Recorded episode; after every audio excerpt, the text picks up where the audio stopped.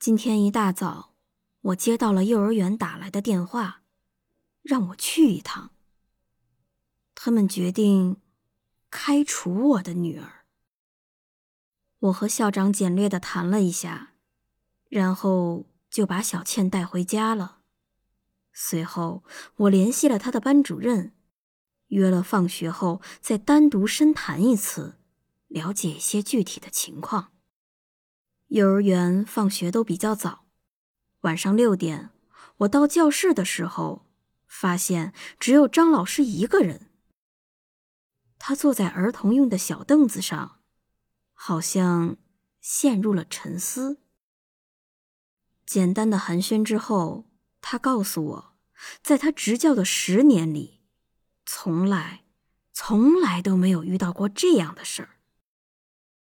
小倩是个天真可爱、活泼开朗的小女孩，但是，嗯，怎么说呢？她今天看到的，实在有点让人无法接受。第一起事件发生在早上，张老师进教室的时候，他发现所有的学生都站在原地转圈儿。乍一看，有点像一群芭蕾舞演员。全班同学中，只有小倩一个人坐在自己的座位上，在空中旋转着她的手指，饶有兴致的看着她的同学们。眼前的这一幕让张老师很奇怪，怀疑是不是同学们一起搞恶作剧。他整顿了一下班级纪律。没太在意，就继续上课了。到了下午上课时，张老师因为要取教学用具，回了趟办公室。再次进到教室时，整个房间除了小倩，其他同学全都不见了。小倩坐在课桌前，用两个手指在桌子上像小木偶一样模仿走路的样子。就在张老师感到非常困惑的时候，突然传来了一阵刺耳的巨响，像是附近街道上汽车发出的刹车声，雷鸣般的撞击声紧随其后。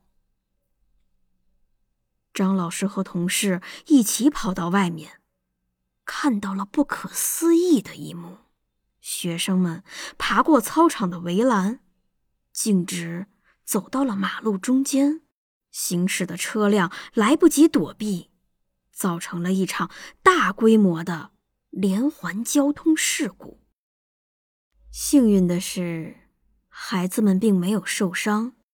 经过这件事情，校委会召开紧急会议，一致决定开除小倩。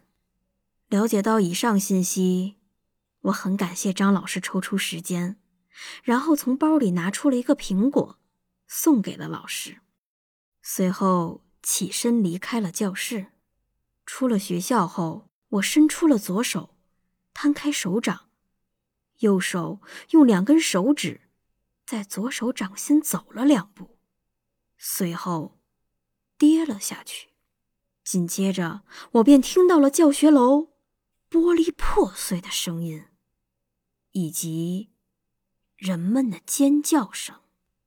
开车回家的路上，我简直高兴坏了。我没有回头，径直开车离开了。我的小倩长大了。